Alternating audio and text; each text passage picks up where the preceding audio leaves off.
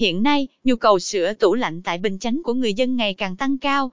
Tuy nhiên, không phải địa chỉ nào cũng đủ uy tín, chuyên nghiệp để trao gửi niềm tin. Nếu bạn vẫn đang băn khoăn không biết nên lựa chọn trung tâm nào để sửa tủ lạnh vậy, thì đừng chần chừ mà nhấc máy gọi ngay cho điện lạnh từ tâm. Dịch vụ của chúng tôi cam kết làm hài lòng mọi yêu cầu khắc khe nhất của khách hàng.